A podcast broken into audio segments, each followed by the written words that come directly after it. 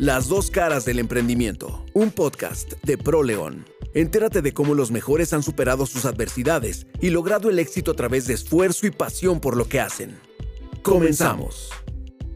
Hola, bienvenidos al séptimo episodio de nuestro podcast Las dos caras del emprendimiento por ProLeón. En esta ocasión tendremos la oportunidad de platicar con una exitosa mujer que cuenta con una trayectoria internacional de más de 25 años en la industria editorial. Ha colaborado como director editorial en Elle, InFashion, Mary Claire, Glamour México y Latinoamérica, así como Harper's Bazaar en español. Con ustedes, Lucy Lara, una mujer que además ha incursionado como escritora con varios libros y hoy nos presenta El poder de reinventarte.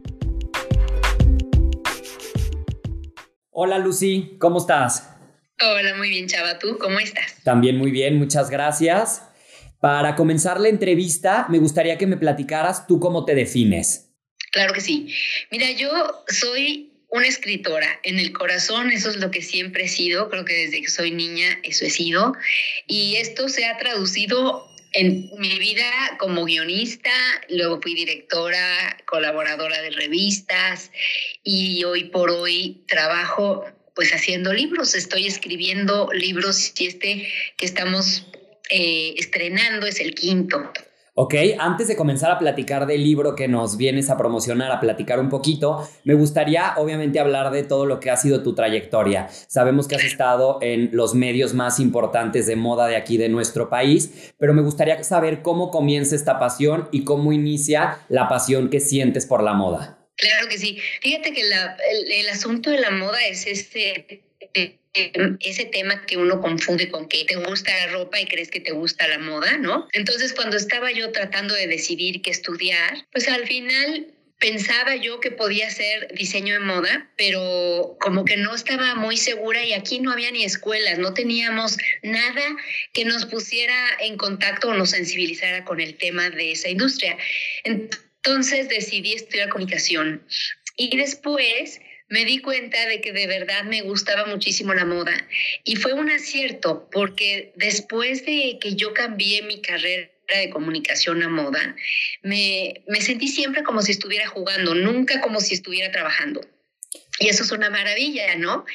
Pero he hecho en la moda muchísimas cosas. Déjame decirte, Chava, que entre otras muchas, fui diseñadora de moda, por supuesto, pero también eh, llevé control de calidad, vendí moda, eh, hice toda clase de coordinaciones de moda y cuando entré al mundo editorial, pues al principio fue escribiendo y después me tocó la gran ventaja y, bueno, el, la gran suerte de dirigir revistas como Elle, Glamour, Marie Claire, In Fashion y Harper's Bazaar. Y esto me dio una exposición espectacular en el, pues en el medio de la moda, porque estaba verdaderamente en primera fila viendo a los más grandes diseñadores en los desfiles, aquellos que uno ve en la tele de, de París y de Londres y de España. Ahí estaba yo en la primera fila escribiendo, entrevistando y, y yendo verdaderamente a eventos privilegiados y traduciendo todo lo que yo veía para mis lectores. ¿Y en algún momento te imaginaste cuando comenzaste a estudiar comunicación, como lo mencionas, porque no había algo totalmente especializado a la moda, llegar hasta este punto donde conociste a los mejores diseñadores, donde tuviste esta experiencia con modelos, con celebridades? ¿En algún momento dijiste, quiero estar ahí, lo tenías muy claro o todo se fue desarrollando por sí solo? Eh, absolutamente no. Te diría yo que así como el burro que tocó la flauta llegué ahí porque no sabía a ver, mi mamá había sido una mujer que amaba las revistas y yo las veía y me encantaban. Las leía cotidianamente, pero nunca, te lo juro que nunca soñé con ello. Es más, cuando se fue aproximando la posibilidad, pues no me lo creía, ¿no? Y mientras más me adentraba, más decía, wow, qué increíble mi mamá estaría feliz de ver que estoy haciendo esto. Claro, y seguramente muchos que vean esta entrevista o la escuchen en nuestro podcast van a querer tener una trayectoria como la que tú has tenido y seguramente se van a preguntar cuáles son los pasos a seguir o por, por lo menos cuáles son los pasos que siguió Lucy para poder llegar hasta ese punto de poder trabajar para las mejores editoriales de moda de nuestro país. ¿Cómo fue que se fue dando? Me encanta tu pregunta porque de verdad creo yo en esta en esta nueva realidad en donde no, es más importante ser mejor, sino ser diferente. Y yo creo que mi diferencia fue definitivamente que yo sabía de comunicación, sabía escribir y sabía de moda. Normalmente las personas que llegaban a mis equipos, Chava, o habían estudiado comunicación y sabían escribir, pero no de moda, o las que venían de moda que sabían de moda, pero no sabían escribir. Y el tema que yo supiera de ambas cosas me dio grandes ventajas, entre ellas, haber sabido qué era cada pieza de una prenda, ¿no? O sea, yo sabía perfectamente cómo se llamaban, cuál era técnicamente la dificultad de las piezas, el desarrollo de las telas, la caída de las telas, y todo esto me, me puso en gran ventaja, la verdad. Ok, Seguramente tienes muchísimas, pero me gustaría que me platicaras alguna anécdota que tuviste ya cuando estabas en este punto, trabajando en todas estas editoriales, alguna experiencia que siempre la recuerdes y que digas, híjole, ¿cómo fue que llegué a vivir este momento? Mira, me acuerdo un día que estuve en el, en el departamento de Coco Chanel. Coco Chanel para mí siempre ha sido un personaje pues muy importante porque hasta hoy Chava es la mujer más importante en el diseño de moda mundialmente. Claro, tuvo una carrera larguísima, vivió por muchos pues por muchas décadas en donde dejó atrás y se fueron muriendo sus compañeros hombres, ¿no? Ella realmente tuvo una carrera larga, próspera en general y, y bueno, también un poco por accidente le, se metió a la parte de moda, pero fue muy rompedora. Y tuve la suerte de estar en ese espacio donde ella ya no vivía, porque ella dormía en un hotel que estaba frente a su atelier, pero donde ella recibía, comía y donde hacía sus pequeñas reuniones, fiestas, etcétera, etcétera, que es justamente arriba de su famosa boutique mm, madre, que es el Rucambó. Y, y cuando estaba ahí, era impresionante porque todo se veía que estaba ella, ¿no? Su personalidad, la decoración súper barroca, pero extraña, pero muy singular, el tipo de sillones que ella elegía, el tipo de libros, o sea, de verdad, ahí yo dije, wow. Qué, qué privilegio, ¿no? Sentarme en una silla donde tal vez no era el mismo tapiz, pero donde ella se sentó. Claro. Y en cuanto a entrevistas, ¿tuviste la oportunidad de entrevistar a lo mejor algún diseñador así de la talla de Coco Chanel? Mira, tuve la entrevista, las entrevistas importantes, bueno, mi primera entrevista fue con Pierre Cardin, que, que fue un gran em, diseñador de los 60 y fue mi primera y, y de verdad que me moría de nervios, pero me me estudié tanto que me felicito porque decía que estaba yo muy preparada, porque de verdad me imponía, ¿no? Pero claro, he entrevistado a Carolina Herrera, he entrevistado a Isaac Mizrahi, o sea, he entrevistado un montón. Y por otro lado, no he entrevistado, pero he estado cerca de, otro, de otros tantos y por supuesto eh, he escrito de todos ellos, ¿no? Para mí ha sido muy apasionante la parte de las biografías de los, de los diseñadores y las diseñadoras, porque casi todos tenemos en común, y me cuento nada más porque yo estudié diseño moda, tenemos en común que nos inspiramos en nuestras mamás. Fíjense lo importante que es admirar a tu mamá, ¿no? Que puede llevarte a vivir para vestir a alguien como tú veías que se vestía a tu mamá. Claro, hasta el mismo estilo, ¿no? Como que lo vas definiendo con lo que vas aprendiendo, con lo que ves en tu casa y sobre todo con estos referentes que son los primeros que vas teniendo, que pues tus referentes son a lo mejor tu papá, tu mamá, tus hermanos más grandes y es de ahí de donde vas agarrando el estilo y lo que te va como armando como en esta parte. ¿Tú cuál podrías decir que es tu estilo muy personal, Lucy? Mira, mi estilo original, digamos, con el que yo nací, es clásico. Yo la verdad estuve muy cómoda, creo que excesivamente cómoda con este, porque, porque este es el tipo de estilo que tiene grandes ventajas, ¿no? La primera es que puedes usar tu ropa por muchos, muchos años, porque no pasa de moda porque no se ve una tendencia, porque no hay un arriesgado, ¿no? Detrás de todo esto, pues siempre estás como que muy formalmente vestido. Y yo de pronto me di cuenta de que la única que no se divertía en la moda era yo, porque la gente que trabajaba en las revistas siempre está reinventándose, ¿no? Siempre se está arriesgando, Y a veces les va bien y a veces les va mal, pero el mismo eh, negocio, digamos, de una revista de moda es mostrar las cosas desde un punto de vista diferente. Entonces, mostrarlo desde mi punto de vista hubiese sido totalmente aburrido y por lo tanto yo me empecé a cuestionar.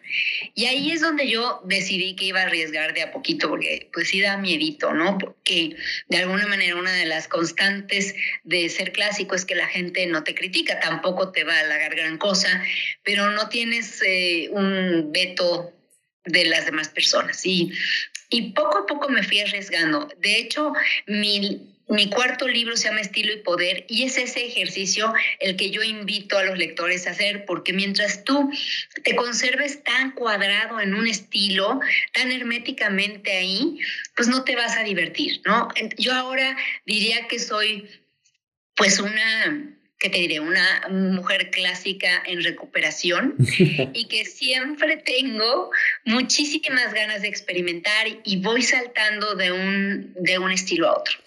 ¿Ok?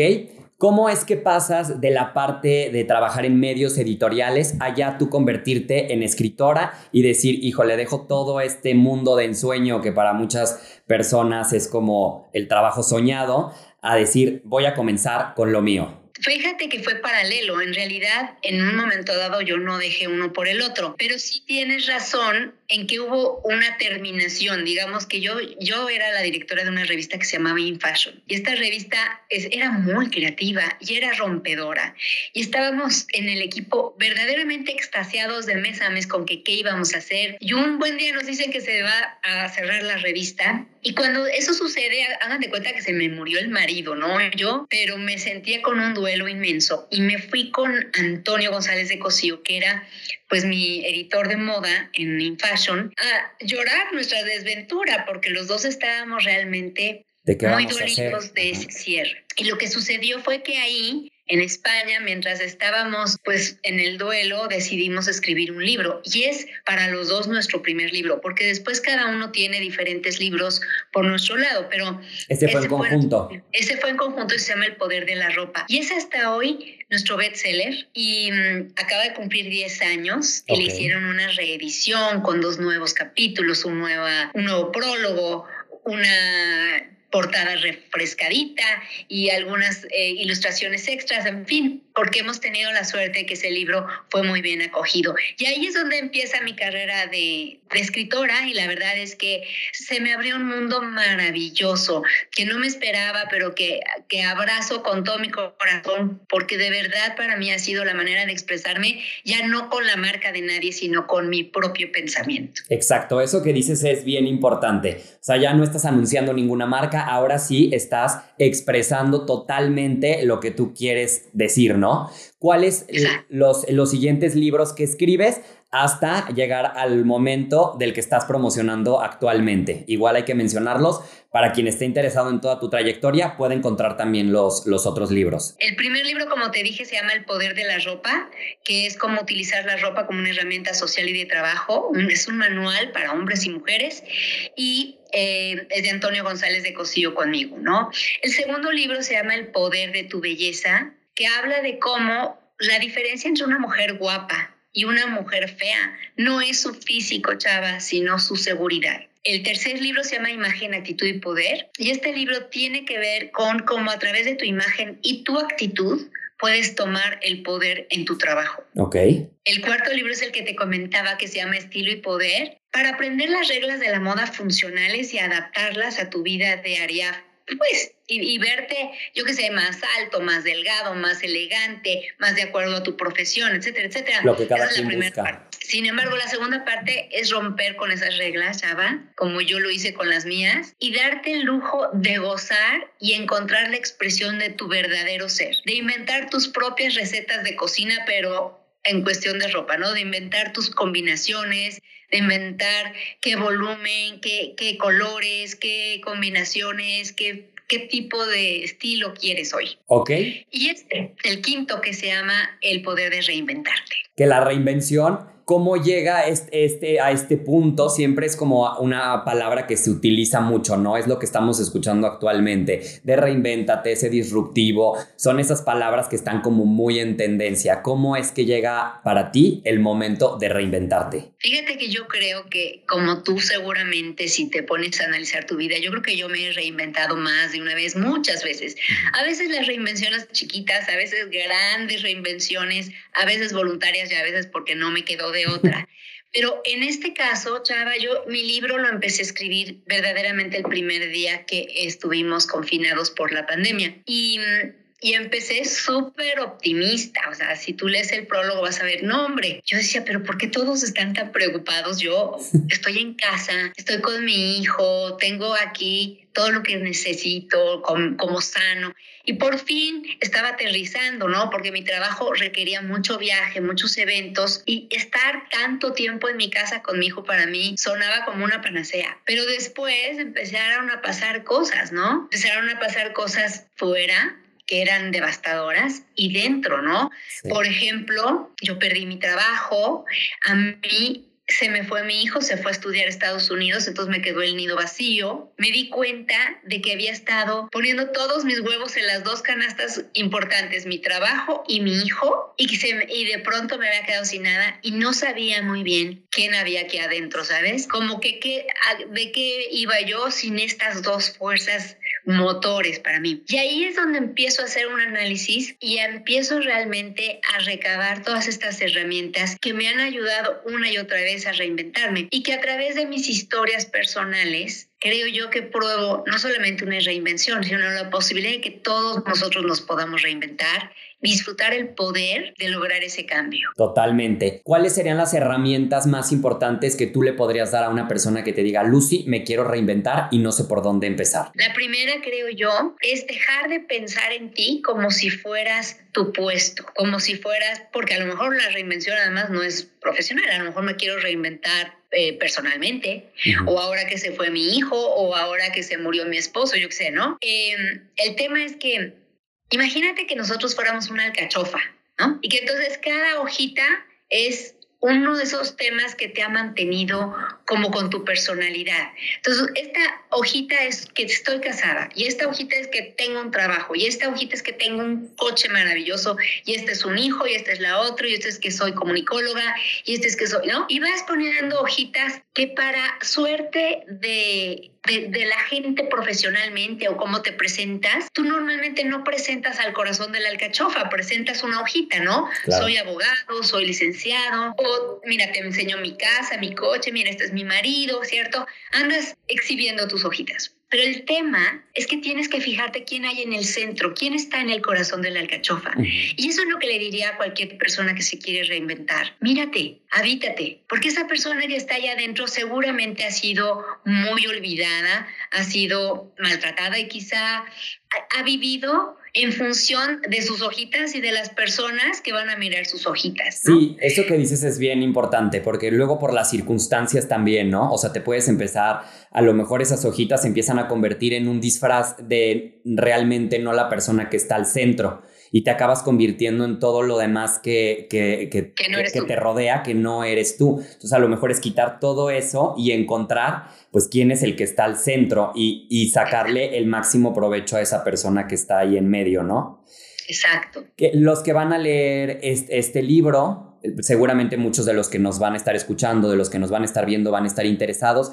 ¿Tú qué puedes decir que, puede ser el cambio que pueden tener entre antes de que lo leen y después de que ya lo terminan? Mira, yo creo que una de las cosas que pretendo, este es el libro, se llama El Poder de Reinventarte. Yo creo que una de las de las cosas que yo quisiera que se lograran es que yo me conecte de mi vulnerabilidad a la de ustedes, ¿no? Yo, yo voy a exponer mucho de mi vida con el afán no de contarles mi biografía, porque además no se trata de ello, sino de que ustedes entiendan un poco qué es lo que me ha pasado a mí, qué me ha hecho tenerme que caer y levantarme. Y mm, muchas de estas cosas han sido breves y otras cosas han sido muy fuertes y muy pesadas y muy reveladoras de mi carácter. Pero lo más importante es que entendamos que no somos perfectos, que no debemos de pretender ser perfectos porque la perfección no existe. Mm. Pero lo que sí deberemos de pensar es que lo que nos está pasando no tiene desperdicio. Nosotros no estamos en una situación de desempleo, de viudez, de, de ¿qué, te diré?, de, de escasez en un momento dado de dinero o lo que fuera por casualidad. Son aprendizajes que nos van a profundizar y nos van a hacer, primero que nada, más experimentados, más resilientes, pero también más compasivos y autocompasivos. Y esto es pues muy importante para poder generar el siguiente paso hacia tu felicidad. Super Lucy, me gusta eso que, que comentas sobre todo del tema de los retos nosotros al estar enfocados al tema del emprendimiento y al tema de la innovación, justo por eso nace nuestro podcast, que es el nuevo canal que tenemos en el medio, se llama Las dos caras del emprendimiento y precisamente lo que buscamos con los perfiles es que nos platiquen esa parte donde han caído y se han logrado levantar, porque luego ves muchas historias de éxito que a lo mejor te cuentan ya cuando están en la cima, ¿no? Pero para llegar a ese punto seguramente tuvieron que pasar muchas cosas ahorita que tú tocas esta parte que, en tu libro, que, es el más íntimo que, que, has tenido, me gustaría que nos platicaras cuál ha sido el mayor reto al que tú te has enfrentado en tu carrera y de qué manera logras agarrar eso para, como bien lo dice, poderte reinventar y salir adelante. Fíjate que yo creo que en mi carrera he tenido varios muy diversos, pero se me ocurre uno, que cuando yo me casé y me fui a vivir a Los Ángeles, yo estaba prácticamente indocumentada y sin trabajo y de pronto dije, ¿y ahora qué no? Y me conseguí un trabajo en donde yo tenía que vender moda y la verdad lo odié. Para mí fue como que la antítesis de lo que de mis fortalezas. Todas mis debilidades estaban puestas ahí y yo tenía como una sensación pues de no poder, ¿no? De justamente, no, no nada más de no tener la capacidad, sino el no sentir que tenía poder alguno. Y no tenía seguridad, no tenía para mí relevancia el trabajo y esta situación me hizo en un momento dado pedir que me dieran una oportunidad en el, en el lugar de diseño, porque había un pequeño laboratorio de diseño, por decirlo así. Mm. Y ahí me dieron eh, la oportunidad y florecí.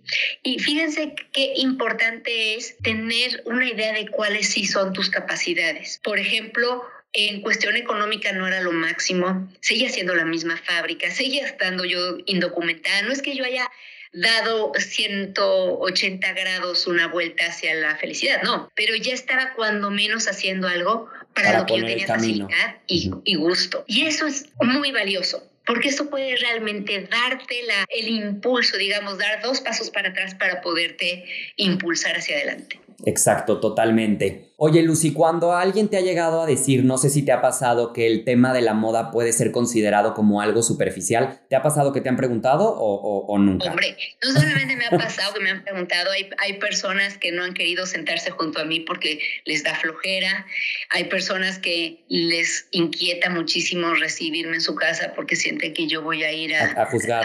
A, criticar. a decir cómo estás vestida, ¿no? Sí, me ha pasado. ¿Y, sabes cuál es mi respuesta?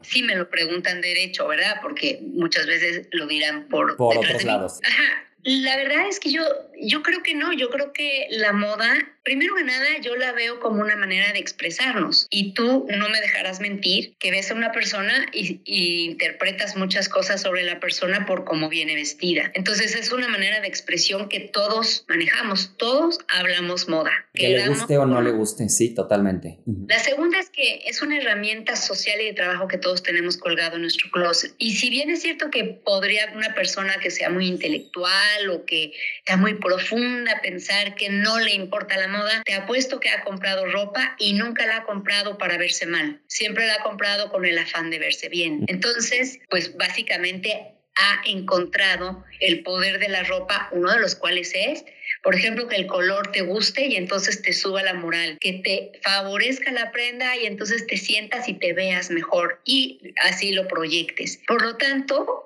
es sanísimo. La, la, moda tiene sus desventajas, tiene la parte que podría ser, ay, pues tienes que tener una marca o, o, tienes que gastar para comprarte una Chanel en lugar de comprarte una bolsa de mango, yo qué sé, todas las cosas que podrían, esas las adjudicamos nosotros, esa es una cuestión personal. Pero la ropa, la moda, tiene tan importante papel como es el poder hablar y el poder comunicarte y entregar tu currículum. Sí, es romper los estereotipos para realmente ver el trasfondo de lo que se está platicando, ¿no? Y de realmente lo que es la, la moda. No solamente es moda sinónimo de marca, es mucho más moda sinónimo de es tu forma de expresarte. Te guste o no te guste, todos lo traemos ahí, es parte de, nuestro estilo. Exacto, y, yo te diría, bueno, si te vas a vestir todas las mañanas, ¿por qué no hacerlo para tu favor, no? totalmente. Oye, Lucy, ¿qué sigue para ti? Ya has hecho de todo, has estado en la parte editorial, has estado ahorita como escritora, eres diseñadora de moda, o sea, has estado empapada totalmente de lo que es el mundo que a ti te apasiona, pero hay algo que digas, esto me gustaría hacerlo, no lo he vivido y es mi próximo plan, ¿qué sería? Fíjate que sí, yo quisiera escribir em, novelas, por ejemplo, me encantaría dar un salto hacia, hacia la parte de ficción. Y, y, si te digo me encantaría es porque todavía no sé si yo tenga con qué, ¿no? Pero quisiera, ese sería un sueño maravilloso, querría también que este libro del poder de reinventarte me abriera un mundo en donde yo ya no fuera la especialista en moda nada más, porque, porque creo que desde mi primer libro he planteado que, la, el poder es la seguridad y la seguridad viene de una autoestima y esto verdaderamente habla de un trabajo personal, no nada más un trabajo de imagen. Y este pues es un nuevo camino que se abre para mí. Y la tercera cosa creo que sería revisitar uno de mis sueños que fue ser guionista. Yo cuando salí de la carrera de comunicación fui guionista y, y pues por alguna razón u otra no me acomodé, ¿no? Me fui hacia la moda y tal. Pero hoy creo que tengo mucho que expresar y me encantaría volver a ese primer amor del guionismo. Ok, seguramente próximamente te vamos a estar entrevistando por ahí, por alguno de estos planes, ya sea por él, por alguna novela o porque ya estás en el, en el tema del, del guionismo. Espero que sí, Chava. Seguramente sí, Lucy. Oye, me gustaría por último preguntarte, digo, te voy a preguntar todavía dos cositas, pero la primera que me gustaría preguntarte, ¿tú a quién considerarías, perdón, tu ícono de moda y por qué? Ícono de moda tiende a ser un ícono entre Chanel y Carla Garfeld. Fíjate, lo que te voy a decir es bien raro. Ninguna de las dos personalidades me cae bien. Es decir, no son personas suaves, simpáticas, accesibles. Pero son personas muy, ajá, no son accesibles, son todo lo contrario. Exacto. Lo más obvio que me puedo pensar, esas son, no, ellos dos. Y trabajo, como sabes, Carla Garfeld para Chanel. Entonces yo los tengo muy asociados en la mente, pero para mí fueron muy importantes por, por una razón importante. La primera, como te dije, Chanel rompió con todas las desventajas que la vida le dio, porque ella eh, básicamente nació y creció eh, en una circunstancia compleja, ¿no? Sí.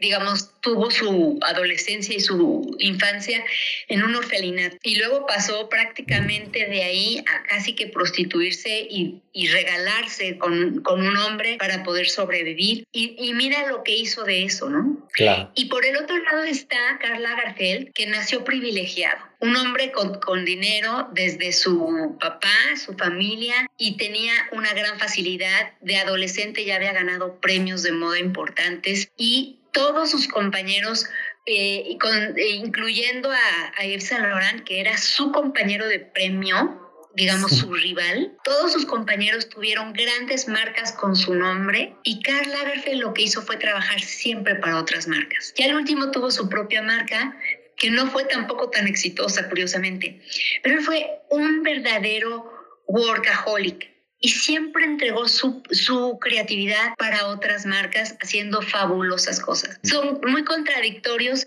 pero para mí son muy interesantes sus personalidades y para mí ellos dos son mis íconos. Perfecto. ¿Qué le podrías decir a alguien? Seguramente te ha pasado que, que alguien te dice, híjole Lucy, ¿cómo le, le, has hecho para llegar al punto en el que estás? ¿Qué consejo le podrías dar para las personas que van a ver esta entrevista o la van a escuchar para que puedan tener esta trayectoria que tú has tenido? Esta, esta mm, respuesta se la voy a dedicar a las mujeres y vas a perdonarme, pero tiene una razón de ser. Nosotras las mujeres vivimos en un, en un mundo laboral hecho para hombres, diseñado por y para los hombres. Y nosotros como mujeres tenemos muy diferentes características, por suerte y por desgracia también, ¿no? Tenemos, eh, por ejemplo, en muchas ocasiones, Chava, que elegir entre tener familia, tener hijos o tener carrera. Y tenemos muchas veces las dificultades propias de las hormonas propias de parir, propias de perder un bebé, de tener una menopausia, de tener una menstruación dolorosa, ¿saben? Y además, por si fuera poco, tenemos en, nuestra, en nuestro circo muchas, muchas pistas, ¿no? Tenemos a los niños generalmente a nuestro cargo, generalmente tenemos a la familia, ¿no? Ya sean los hermanos, los padres viejitos, eh, los sobrinos, tenemos la lavadora, la secadora a nuestro cargo, ¿no? Tenemos la comida y por si fuera poco tenemos que estar flacas, tenemos que vernos guapas, ser eh, productivas y emprendedoras y además simpáticas, ¿no? De verdad creo yo que es muy difícil tenerlo todo, pero no hay cosa más preciada para una mujer en este siglo y en este momento que tener independencia económica. Totalmente. La independencia económica es la única cosa que te va a llevar realmente a tener el poder en tu vida. Buenísima respuesta, Lucy. ¿Tú cómo le has hecho para complementar todas estas partes? Nos comentabas que eres mamá, que tienes la parte de ser esposa, la parte de ser emprendedora, en su momento tener un trabajo que me imagino que llevaba varias horas, no sé si era un trabajo de oficina, pero pues que finalmente tenías que tener ciertos resultados. ¿Cómo le hacías para complementar todas estas partes?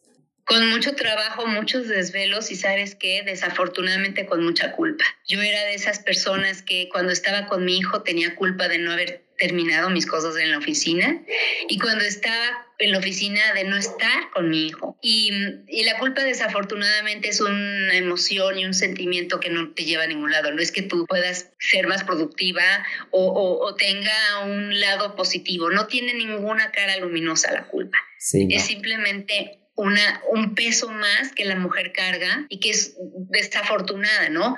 Pero lo hice también con muchas ganas. Y hoy por hoy te voy a decir, creo yo que tal vez a mi hijo le hubiera encantado tener una mamá que fuera, yo qué sé, la, la, de la mesa directiva de la escuela o que estuviera todos los días en su casa. Pero yo tuve, y me imagino que muchos de ustedes tuvimos mamás que tenían este privilegio y al mismo tiempo no tenían la posibilidad de valerse por sí mismas y de y de mandar a volar al señor o a la empresa o a lo que fuera cuando le diera gana. Y creo que eso vale mucho. Totalmente. Por último, Lucy, me gustaría que me dijeras dónde podemos encontrar todos tus libros. Mis libros están en prácticamente todas las librerías, puedes encontrar el último, ¿no? El poder de reinventarte lo puedes encontrar hasta en el Sanborns, porque, mm, porque ahí son tres meses que te dan para novedades. Los otros están pues prácticamente en todas las librerías tipo Gandhi, Gonville, El Sótano, Porrúa, y desde luego en las plataformas como Google Books o como Amazon. Y, y están los dos primeros como libro e ebook. Ah, súper. Y los últimos tres, además del libro ebook, tenemos audiobook.